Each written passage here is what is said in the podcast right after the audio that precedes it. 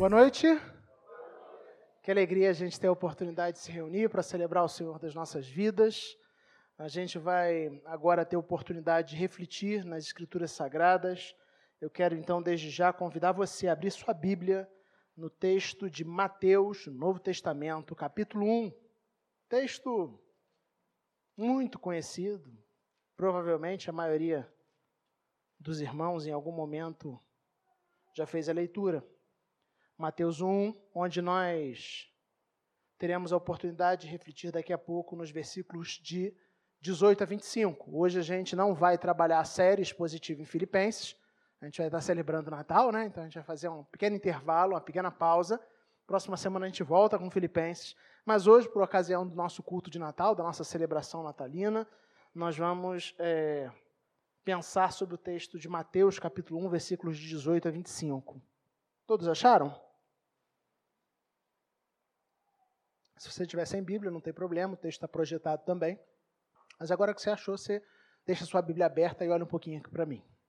As ruas estão completamente iluminadas, as casas decoradas, as famílias e amigos reunidos. Se você der uma volta pela nossa cidade, você vai perceber que os restaurantes estão cheios, os shoppings estão cheios, o trânsito está agitadíssimo, o comércio funcionando num ritmo frenético de vendas. Alguém já poderia dizer: é Natal, tempo de festa, tempo de celebração. Mas o fato é que o mundo em que nós vivemos, ele transformou o nascimento de Jesus num simples período de festejos, num tempo de vendas, tempo de uma alegria passageira, com dia e hora para acabar. Porque, da mesma forma, onde a gente tem é, um momento específico para decorar a casa, colocar a árvore de Natal, colocar luzinhas e sair né, nessa esfera, aura de Natal, daqui a alguns dias, com o passar do Natal, a gente sabe que é tempo. Tudo isso acabou, tudo isso ficou para trás e a gente segue a nossa vida de maneira normal.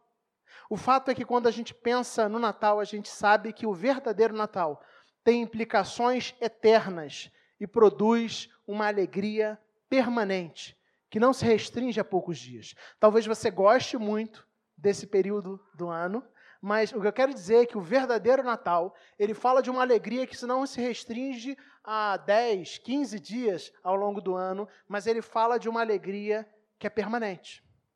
O, o, o verdadeiro Natal, ele não aponta apenas para um período de festa, mas ele aponta para uma ideia de eternidade, tem implicações eternas. E aí, com isso em mente, eu quero compartilhar hoje com vocês sobre o seguinte tema: Natal, alegria permanente. Natal, alegria permanente. E aí, antes da gente fazer a leitura do texto bíblico, a gente vai orar. Quero convidar você a fechar seus olhos para a gente orar junto nesse instante. Deus de amor e de infinita bondade, nós louvamos, exaltamos e engrandecemos o teu santo nome, pois só tu és digno de receber toda a honra, toda a glória e todo louvor, Senhor. Não há nenhum Deus além do Senhor. E nesse instante onde nós abrimos a tua palavra com desejo de ouvir a tua voz, nós pedimos, Pai, que as nossas mentes e corações estejam sensíveis àquilo que o Senhor tem para cada um de nós nesse dia. Livra, Pai, o nosso coração das distrações. Que a gente esteja vulnerável ao Senhor. Em nome de Jesus. Amém. Evangelho de Mateus, capítulo 1, versículos de 18 a 25. Eu vou fazer a leitura e você acompanha silenciosamente. Diz assim: Foi assim o nascimento de Jesus Cristo. Maria, sua mãe, estava prometida em casamento a José mas antes que se unissem, achou-se grávida pelo Espírito Santo. Por ser José, seu marido, um homem justo, e não querendo expô-la à desonra pública, pretendia anular o casamento secretamente. Mas, depois de ter pensado nisso, apareceu-lhe um anjo do Senhor em sonho e disse: José, filho de Davi, não tema receber Maria como sua esposa pois o que nela foi gerado procede do Espírito Santo. Ela dará à luz um filho, e você deverá dar-lhe o nome de Jesus, porque ele salvará o seu povo dos seus pecados.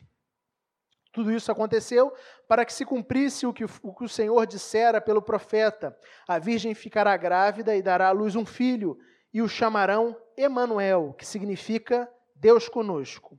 Ao acordar, José fez o que o anjo do Senhor lhe tinha ordenado e recebeu Maria como sua esposa, mas não teve relações com ela enquanto ela não deu à luz a um filho. E ele lhe pôs o nome de Jesus. Até aí.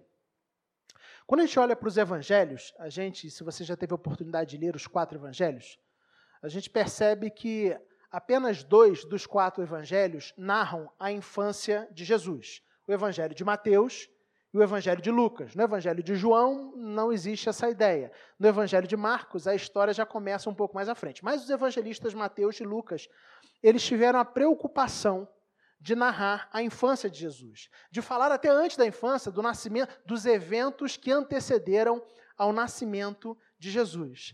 É fato que são duas narrativas, são dois relatos distintos. Se você depois tiver curiosidade e for olhar os capítulos 1 e 2 do Evangelho de Lucas, você vai perceber que existem diferenças entre a narrativa de Mateus e a narrativa de Lucas. É, cada evangelista narrou com características próprias, né, com ideias próprias. Mas, embora existam algumas diferenças, notem que eu estou falando de diferenças, eu não estou falando de contradições. Embora exista é, diferenças na narrativa, ah, os aspectos é, elas convergem claramente nos aspectos centrais. Por exemplo, em ambas as narrativas, quando a vontade divina foi revelada a José e a Maria, eles estavam noivos. Ambas as narrativas, tanto em Lucas quanto em Mateus, fala que quando eles ficam sabendo é, que eles seriam, é, ela seria mãe e ele, de certa forma, pai de Jesus, eles estavam ainda noivos e não tinham é, tido envolvimento sexual. outra semelhança, o menino que viria a nascer fora concebido por obra do Espírito Santo. Isso aparece tanto em Mateus quanto em Lucas. E deveria ser chamado de Jesus. Isso também aparece tanto em Mateus quanto em Lucas. O nascimento aconteceu em Belém. Isso também está presente em Mateus, assim como em Lucas. Jesus foi criado em Nazaré. Isso também está presente em Mateus e também em Lucas. Então, quando a gente olha para os evangelhos, nós vemos narrativas que são distintas no sentido de terem sido escritas dando ênfases diferentes, contudo, relatando é, o mesmo fato e com plena convergência e harmonia entre si. O fato é que, enquanto Lucas parece contar a história dando um foco maior à perspectiva de Maria, Lucas parece, quando ele compõe o seu evangelho, ele escreve sob a perspectiva de Maria, ele dá um foco maior na perspectiva de Maria. Por exemplo, é lá em Lucas que a gente encontra a passagem onde um anjo anuncia a Maria que ela ficaria grávida pelo Espírito Santo. No texto de Mateus a gente não vê isso. É em Lucas que Maria, é, e, ele, e, o anjo que fala isso para ela, fala assim: olha, isso é verdade, isso que eu estou dizendo a você é verdade. E você pode visitar sua prima Isabel, né? Porque você vai ver que ela também está grávida. Então, o Evangelho de Lucas tem uma perspectiva mais voltada uh, para Maria. Já o Evangelho de Mateus, ele foi escrito primariamente para judeus e ele aponta mais a perspectiva uh, de José. Parece que esse é o foco né, no Evangelho de Mateus. O primeiro capítulo do Evangelho de Mateus começa com uma genealogia. Se você tiver com a sua Bíblia aberta, ou se não tiver, não tem problema, mas se você se lembra, saber que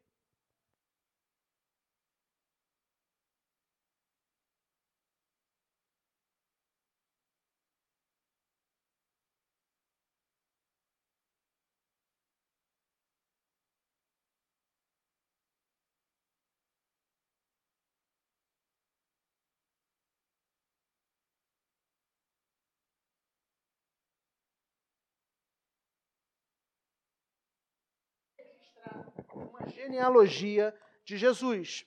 Depois de fazer o registro da genealogia, Mateus passa a contar a história do nascimento de Jesus Cristo. Como nós já vimos, Mateus escreveu primariamente para judeus, ou seja, os primeiros leitores do Evangelho de Mateus eram judeus. Então, Mateus também tem uma preocupação muito grande em mostrar Jesus como cumprimento das profecias lá do Antigo Testamento. Isso fica muito claro quando a gente lê o texto do Evangelho de Mateus. Mas vamos lá.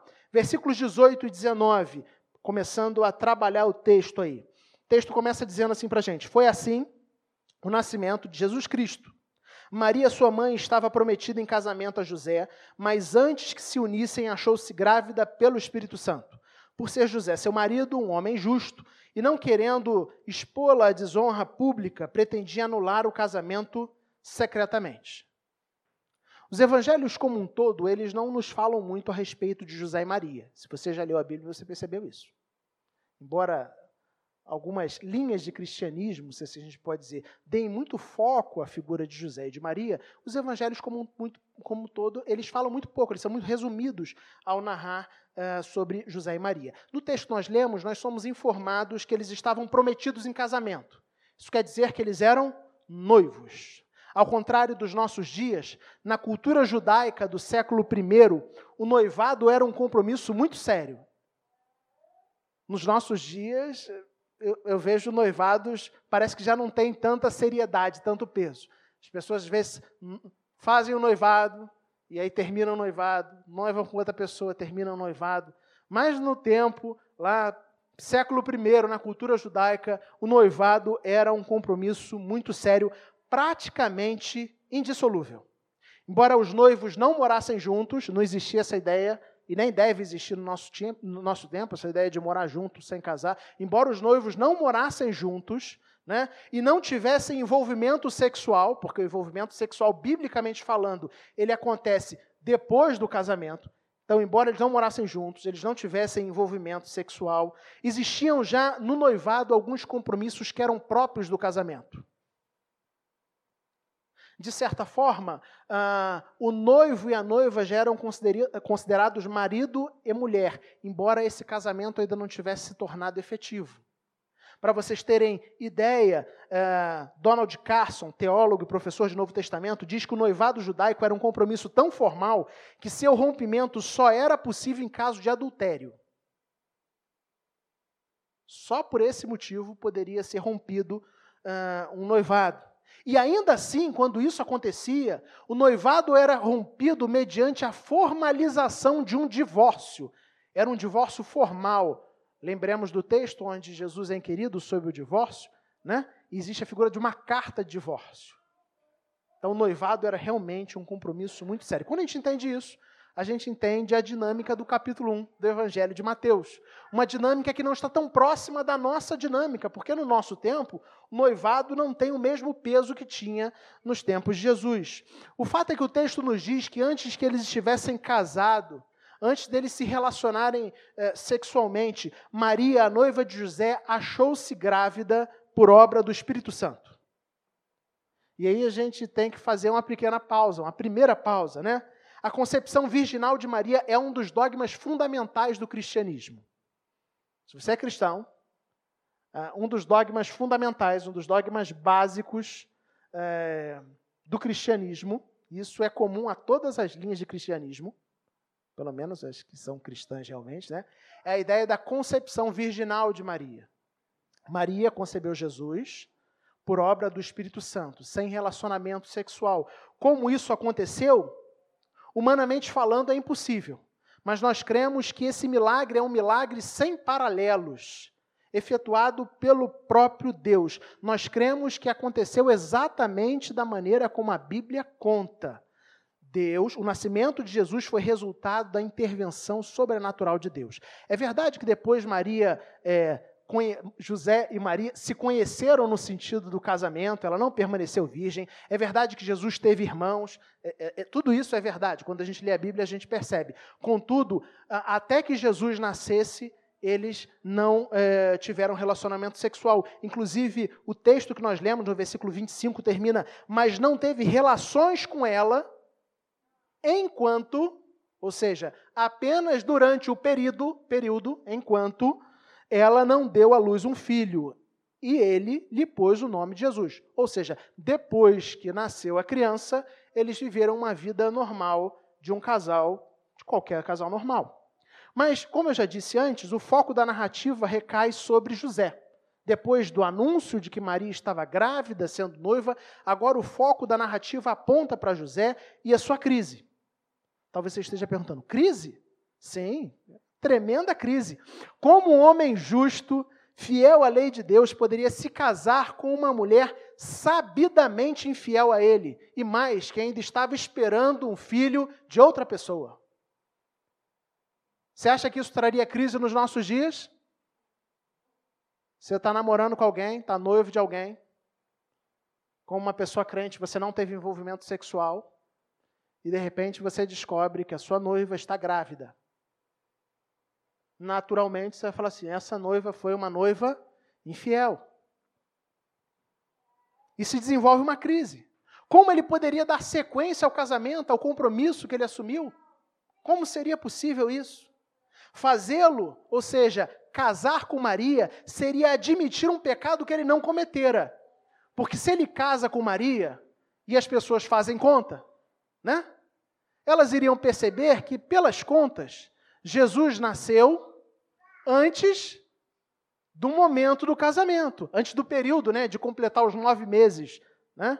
Então, se as pessoas simplesmente fizessem contas, elas iriam apontar para José e dizer assim: Olha, você teve relacionamento sexual com Maria antes do casamento. Então, além do grande desafio de levar um casamento à frente com uma mulher que era sabidamente infiel, existia a questão dele assumir um pecado que ele não havia cometido. Qual era o caminho natural para José? O caminho natural era dele reivindicar os direitos dele, expor Maria, colocar um processo público de divórcio e falar diante de todos o que ela tinha feito. Esse era o caminho natural. Ele tinha direito de fazer isso. Contudo, o texto bíblico nos diz que José era um homem temente a Deus. Alguém que amava profundamente sua noiva, alguém que era movido pela misericórdia, pelo amor ao próximo, e aí, movido pelo amor e pela misericórdia, ele pretendia um caminho mais discreto. Ao invés de é, colocar Maria ou deixar Maria numa situação de exposição pública, ele pretendeu, ele intentou dar a ela uma carta de divórcio isso acontecia na frente de duas testemunhas. Você só precisava de duas testemunhas e você dava uma carta de divórcio. E ela estava liberada, talvez até mesmo para seguir a vida e se casar com a pessoa que supostamente seria pai do seu filho. É exatamente nesse momento que nós lemos no texto bíblico que os planos de Deus eram diferentes dos planos de José. Eram planos diferentes. Versículo 20. Mas depois de ter pensado nisso, apareceu-lhe um anjo do Senhor em sonho e disse: José, filho de Davi, não tema receber Maria como sua esposa, pois o que nela foi gerado procede do Espírito Santo. Assim como no relato de Lucas, no Evangelho de Lucas, o anjo aparece a, a Maria, Deus envia um anjo a Maria para anunciar que ela ficaria grávida que iria existir uma concepção por obra do Espírito Santo. Agora, no Evangelho de Mateus, o mesmo Deus envia um anjo a José para falar, né, para encorajá-lo, primeiramente, a se casar com Maria. Notem que o texto diz: é, José, não tema receber Maria como sua esposa. Então, fala assim: olha, o anjo primeiro encoraja José, casa, mantenha um compromisso. Não abandona o compromisso que você assumiu com ela. E aí, depois disso, o anjo passa a explicar o que havia acontecido. Ele explica que a gravidez era resultado da ação do Espírito Santo. A narrativa continua. E o foco agora se torna em descrever quem é esse menino que irá nascer. Versículos 21, versículo 21. Ela dará à luz um filho, e você deverá dar-lhe o nome de Jesus, porque ele salvará o seu povo dos seus pecados. Vocês notam o que o, que o anjo está dizendo para José aí? Além dele tomar Maria como sua esposa, José deveria assumir a paternidade de Jesus. É, na cultura judaica daquele tempo, o nome, era, o nome da criança era escolhido fundamentalmente pelo pai, obrigatoriamente pelo pai. Era o pai que decidia o nome da criança. Então, quando o anjo diz que José deveria dar o nome da criança que iria nascer, de Jesus, o anjo está dizendo assim: olha, você vai se casar com Maria, você vai assumir a paternidade dessa criança e você vai dar o nome dessa criança de Jesus. Né? Jesus é uma forma grega do nome hebraico Josué, que significa Javé é salvação, ou Deus é a salvação. Quando o anjo diz que o menino que iria nascer, ele seria chamado de Jesus porque ele salvaria o seu povo dos seus pecados, provavelmente José, como um bom judeu lá do século I, tivesse em mente a ideia de um Messias político, a ideia messiânica do, do século I, judaica, era de um Messias político, de alguém que viria e traria é, um, um, líder político e militar que é, iria liderar os judeus e libertá-los da opressão de Roma e levar, né, restaurar as glórias do tempo do reinado davídico. Provavelmente era essa a ideia existente na cabeça de José como um judeu do século I. Contudo, nós sabemos que, na verdade, o anjo está se referindo a algo que iria acontecer 33 anos depois, 33 anos mais tarde, quando Jesus se entregou na cruz do Calvário, morrendo em nosso lugar. Jesus não era apenas um homem nascido para ser rei, mas também ele era um homem nascido para ser Salvador. Ele veio ao mundo não por seu próprio interesse, mas sim em nosso favor, para nossa salvação. É isso que o anjo está dizendo, anunciando a José e anunciando a cada um de nós nesse dia. A Bíblia nos fala que o homem, a humanidade, foi criada por Deus, a sua imagem e semelhança. E quando Deus criou todas as coisas, Deus nos criou, Deus criou o homem e a mulher, né, o primeiro casal, com é, capacidade, né, com ideia de se relacionar. Então existia plena conexão entre Deus e o homem, entre Deus e a mulher. Então, Deus nos cria para louvor da sua glória e dotados de capacidade da gente se relacionar com Ele.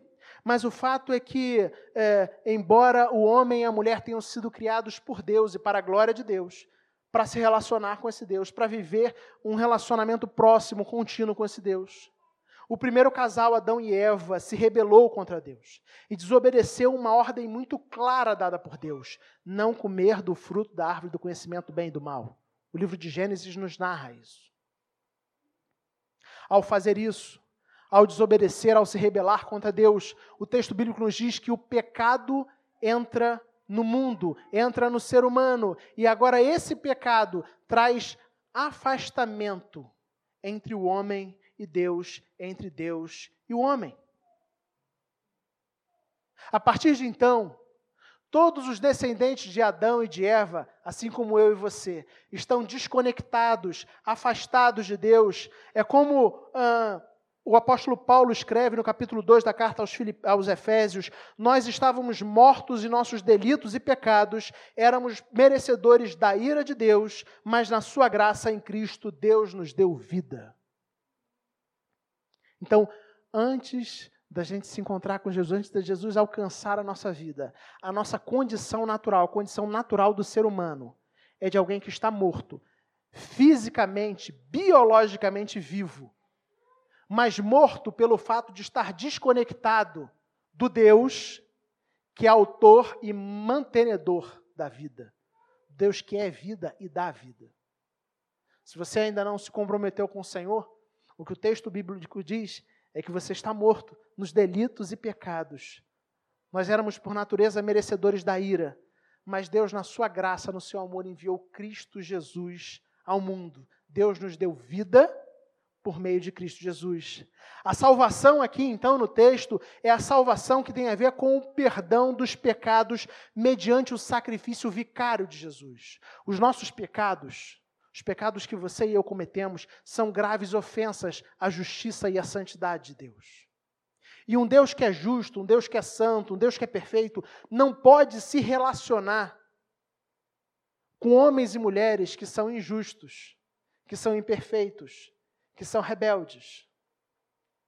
Mas mais do que isso, os nossos pecados geram consequência de morte.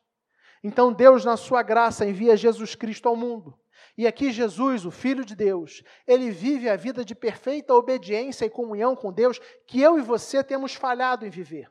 Porque todos nós somos falhos. Constantemente nós agimos e vivemos de acordo com a nossa própria vontade, para nossa própria glória, ao invés de vivermos para a glória do nosso Criador. Deus enviou Jesus Cristo ao mundo e Jesus viveu a vida de obediência que eu e você não conseguimos viver, mas mais do que isso, 33 anos depois do fato narrado no capítulo 1 de Mateus, Jesus foi para a cruz. E ali Jesus foi punido no meu lugar e no seu lugar. Os nossos pecados, os seus pecados foram atribuídos a Jesus. A Bíblia diz imputar. Imputar é isso, é atribuir. Os nossos pecados foram atribuídos a Jesus, de maneira que Deus puniu Jesus no nosso lugar. E Jesus morreu na cruz do Calvário. Jesus morreu na cruz do Calvário, assumindo o preço pelos nossos pecados, pagando o preço pelos nossos pecados. O nome Jesus tem a ver não com julgar, mas sim com salvar. A gente está celebrando hoje o Natal. E o Natal é tempo de alegria.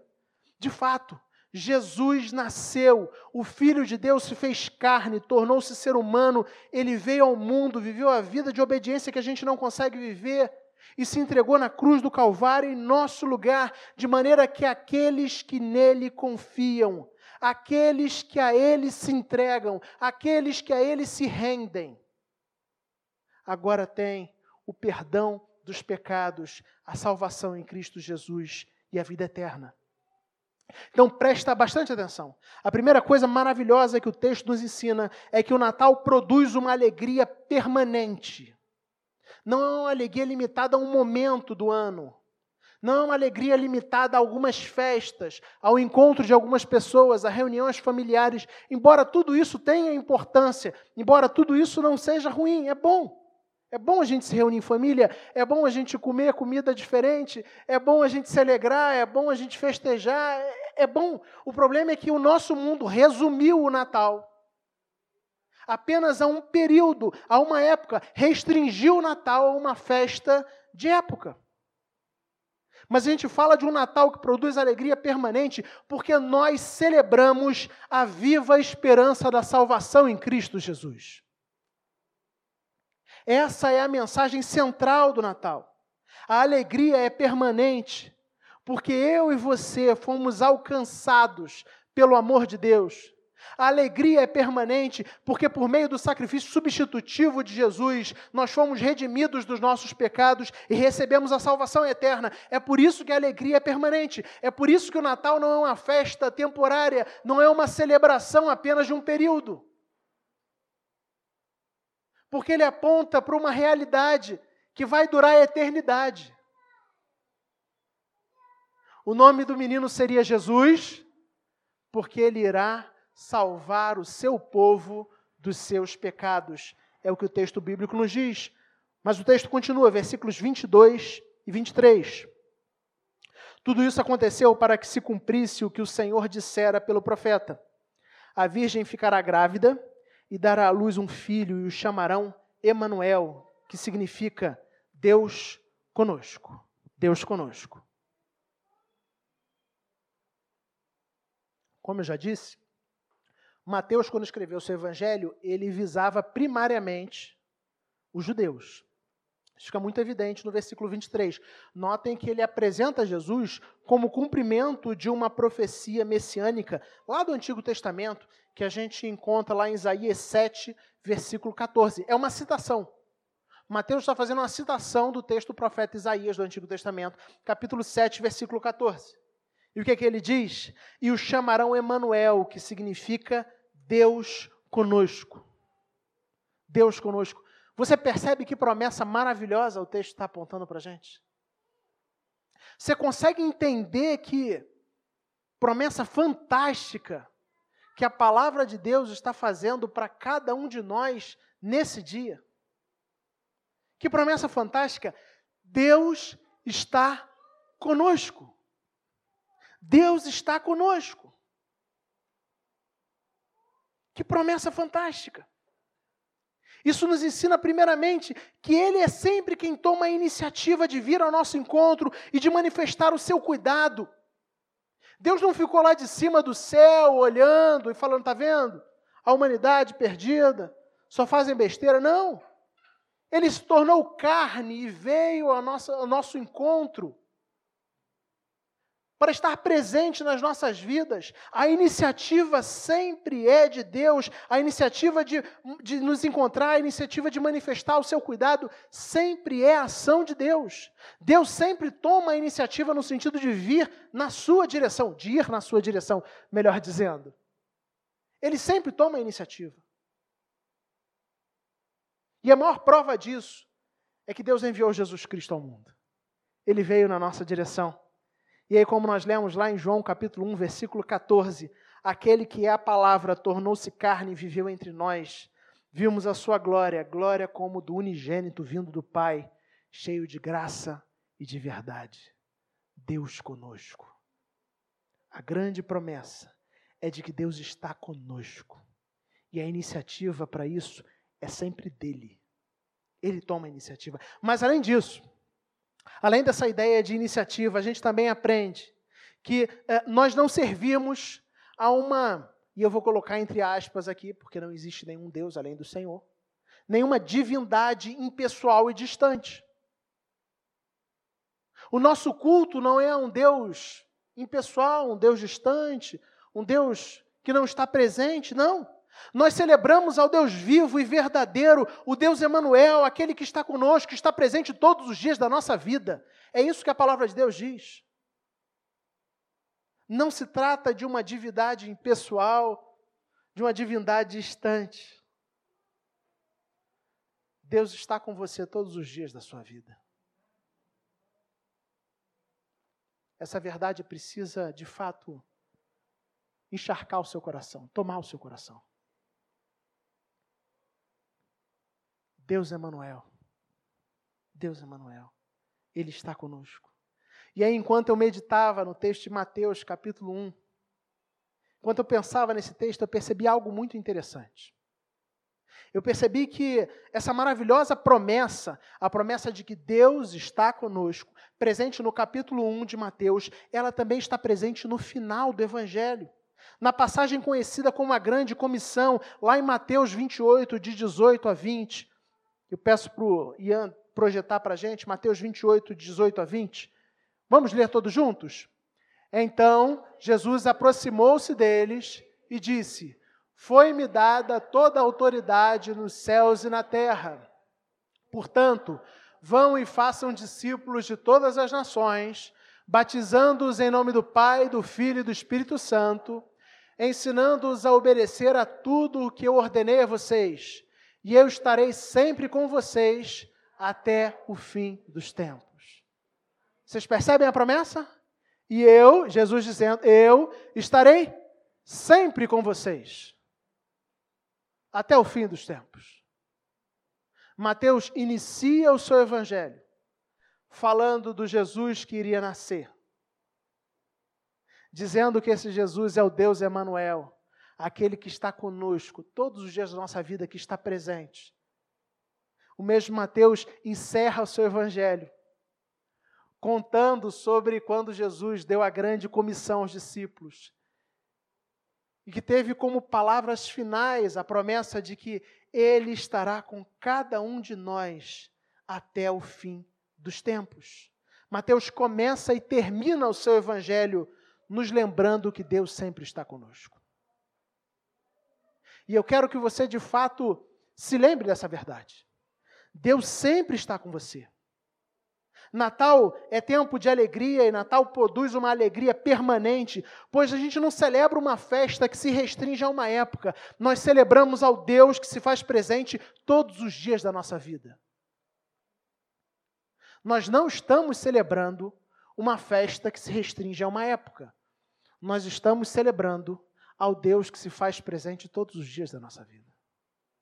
Por isso, o Natal produz uma alegria permanente. Caminhando para a conclusão da nossa reflexão, eu quero lembrar você que o Natal produz alegria permanente. Primeiro, porque nós celebramos a viva esperança de salvação, a alegria permanente daqueles que, por meio do sacrifício substitutivo de Jesus, foram redimidos de seus pecados e receberam a salvação eterna a alegria permanece. Porque no Natal nós celebramos o Jesus que veio ao mundo e 33 anos depois morreu na cruz do Calvário em nosso lugar. E como essa verdade, ela é uma verdade perpétua, ela é uma verdade eterna. A alegria que é resultado dessa verdade também é perpétua, também é eterna.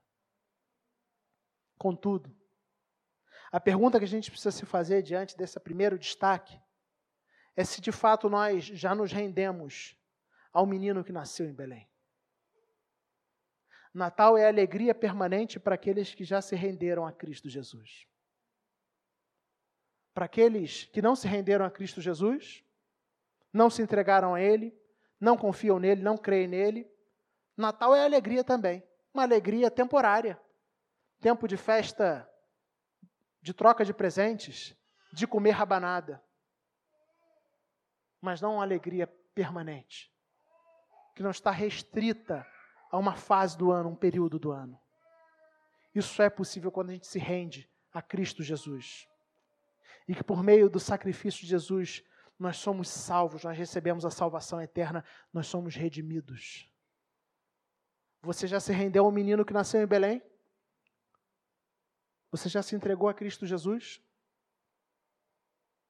Mas, em segundo lugar, se isso já é realidade na sua vida, eu quero desafiar você a viver a partir da promessa de que Deus está com você todos os dias da sua vida. Preste atenção. Não viva como se Jesus fosse aquele parente que mora longe de você e que na época do Natal vem te visitar e comer panetone com você.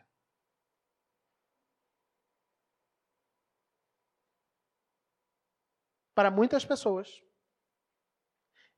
a concepção que elas têm de Deus não é de um Deus que está conosco, não é de um Deus que está presente, mas é um Deus que numa época do ano, num período do ano, ele vem nos visitar como aquele parente que mora longe e passa um tempo com a gente.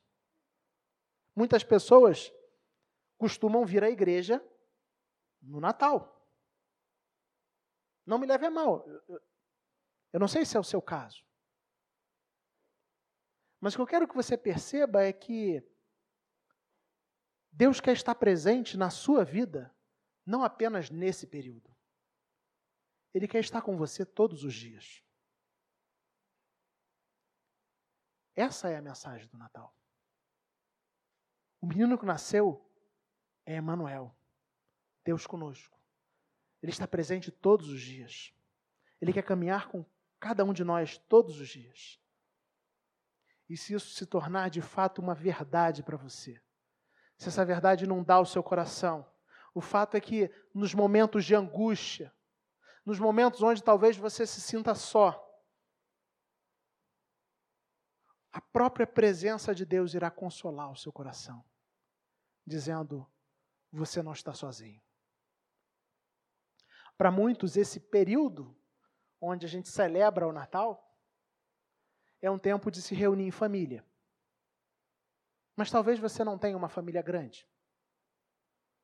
Talvez você vá passar o dia de Natal, se assim a gente pode dizer, sozinho, ou com mais uma pessoa apenas. Mas lembre-se disso. Deus está presente. Todos os dias. Mesmo quando a gente se sente sozinho, mesmo que a gente não tenha ninguém ao nosso lado, ele está presente. Por isso, é Natal, alegria permanente. Que Deus nos abençoe, irmãos. Amém. Vamos fechar os nossos olhos e orar? Aproveite esse instante para colocar sua vida diante de Deus.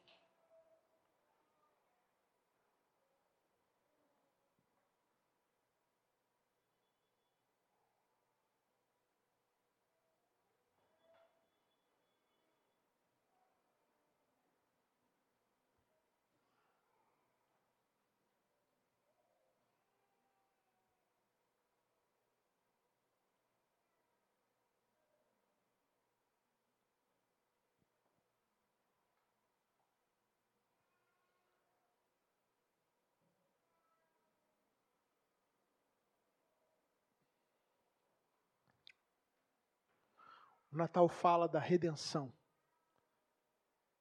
uma redenção que só existe em Cristo Jesus. Jesus veio para nos salvar, para nos proporcionar, para proporcionar a você uma alegria permanente, uma alegria que não se restringe a alguns dias, mas para que essa alegria invada o seu coração. Você precisa se render a esse Jesus. Faça essa oração agora. Senhor, eu quero me render a Ti. Quero me entregar a Ti. Eu quero confiar completamente no Senhor.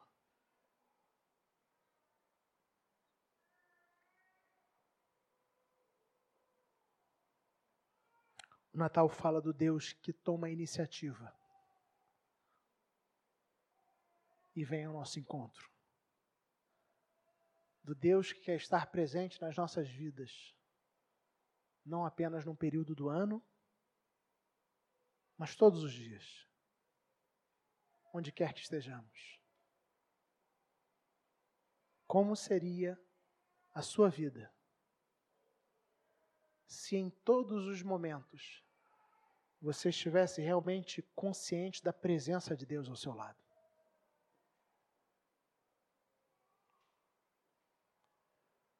Se nos momentos onde você se sente sozinho, abandonado, essa certeza de que Deus está com você inundasse o seu coração. A alegria do Natal é permanente.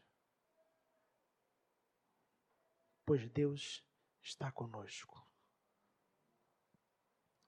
Pai, nós louvamos o teu nome, pela tua graça, pelo teu amor e pela tua bondade.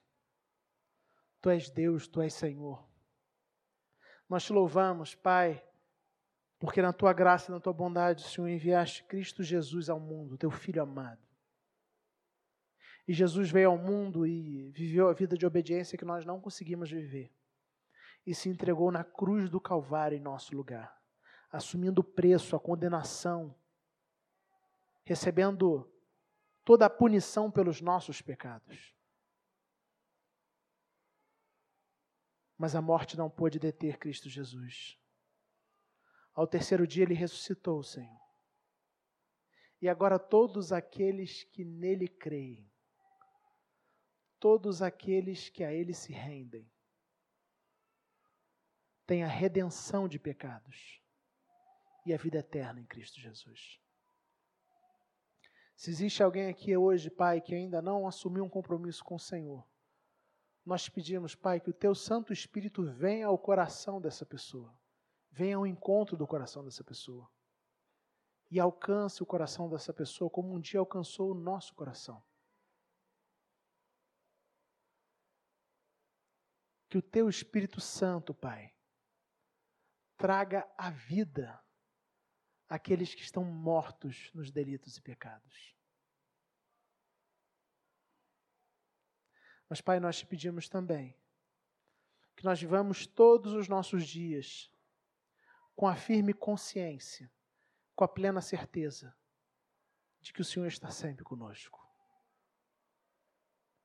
Que nós não limitemos a tua presença ao nosso lado apenas a momentos específicos, a períodos específicos, mas que a gente desfrute da graça, da maravilhosa bênção que é ter ao Senhor ao nosso lado a cada instante. Ter a consciência, porque nós sabemos que o Senhor está conosco, mas nem sempre nós estamos conscientes disso. Enche o nosso coração, a nossa mente dessa consciência, dessa certeza, em nome de Jesus. Amém.